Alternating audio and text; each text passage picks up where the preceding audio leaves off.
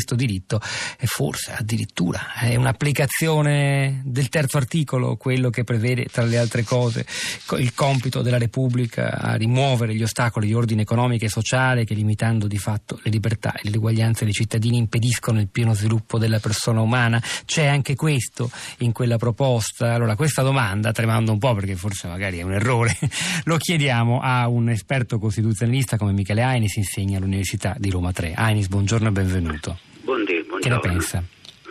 Penso di sì, l'orizzonte, eh, l'orizzonte, in cui noi ci muoviamo è sempre segnato dalla Carta Costituzionale, anche quando diciamo, è un orizzonte lontano. In questo caso un po' più vicino, noi eravamo orfani, credo soltanto la Grecia tra gli altri paesi europei eh, fosse priva come noi di uno strumento eh, di sostegno inclusivo per eh, le fasce più deboli della popolazione, per i poveri e adesso ce ne siamo dotati.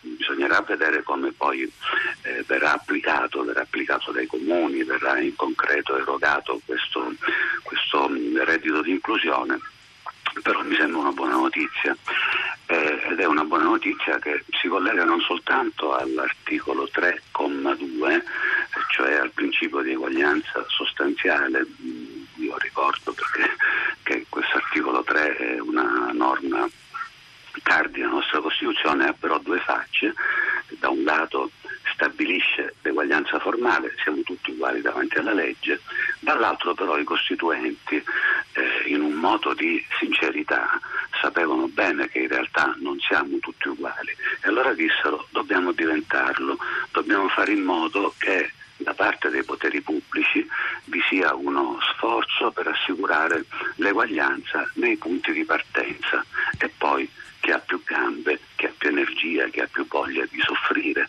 è giusto che arrivi un metro più avanti sul traguardo. E allora noi abbiamo delle situazioni in Italia di, di povertà minorile, di povertà diffusa, insomma questi sono strumenti utili. E, e citerei anche un'altra norma della Costituzione, che è l'articolo 36, perché l'articolo 36 eh, garantisce un'esistenza libera dignitosa e certamente non può esserci. Con un ISE su, inferiore ai 6.000 euro, come abbiamo ascoltato, sì. nel, soprattutto sì. quando sono i tanti, tanti, i minori ad essere poveri. Senta, sì. posso fare una domanda anche su.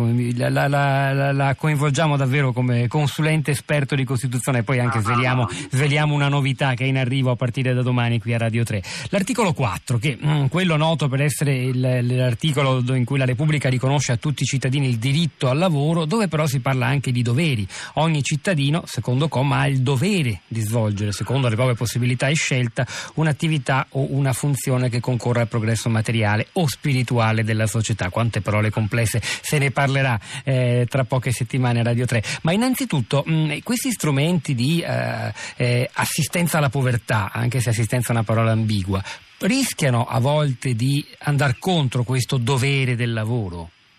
Dovere del contributo attivo alla società? Dunque il professore interrogato risponde con una doppia risposta.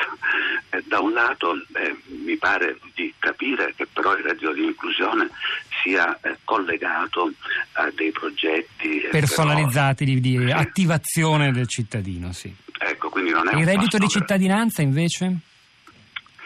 Reddito di cittadinanza dei 5 Stelle, quello è un modello che per quanto ne so c'è un po' in Alaska, anche se ha dei padri nobili, lo diceva nel 1918 Bertrand Russell, diceva un piccolo reddito sufficiente necessario per vivere deve essere assicurato a tutti indipendentemente dal lavoro. E ehm, delle parole simili anche Luigi Einaudi, insomma e altri personaggi le hanno pronunciate perché c'è appunto l'idea che eh, non si può lasciare eh, diciamo fuori, eh, completamente fuori. Poi per quanto riguarda il lavoro, il dovere al lavoro, e questa è la seconda mm, parte della mia rispostina, eh, che cosa sono i doveri costituzionali? Sono, non sono degli obblighi, non c'è una sanzione, non, non è come quando passi col rosso allora ti multo, per esempio ci sarebbe il dovere di votare, mm. ma eh, uno su due ormai non vota più. Eh, sono, una, volta, una volta era sanzionato il dovere di votare perché dovevi addirittura giustificarti presso il sindaco se non andavi a agli anni 50. Eh, però in realtà quali c'è un timbro morale, sono dei doveri etici. Se tu eh, non lavori, e non lavori non perché, ahimè, non trovi lavoro, ma per una tua scelta, eh, è come se tu ti rifiutassi di prestare un servizio agli altri. Eh, diciamo il dovere di solidarietà, il primo dei doveri sono i doveri di solidarietà di cui parla sociale, di cui parla l'articolo 2. Ehm, significano questa cosa qui, cioè perché eh, l'Italia è una repubblica democratica fondata sul lavoro, che risaliamo all'articolo 1. Eh, che cos'è il lavoro? Il lavoro, ha detto una volta una filosofa del diritto, è la principale sorgente di significati esistenziali, cioè io mi realizzo attraverso il lavoro e, mi, e perché il lavoro viene remunerato? Perché è utile agli altri. Eh, lavarsi i denti non è un lavoro perché è una cosa che riguarda la tua igiene personale. Eh, risolare delle scarpe è un lavoro perché eh, diciamo, servono delle scarpe funzionanti. No? Ehm, allora, eh, attraverso questo dovere, che, che, è un dovere etico, eh, si, ehm, dire, si, riflette una, anche una tensione morale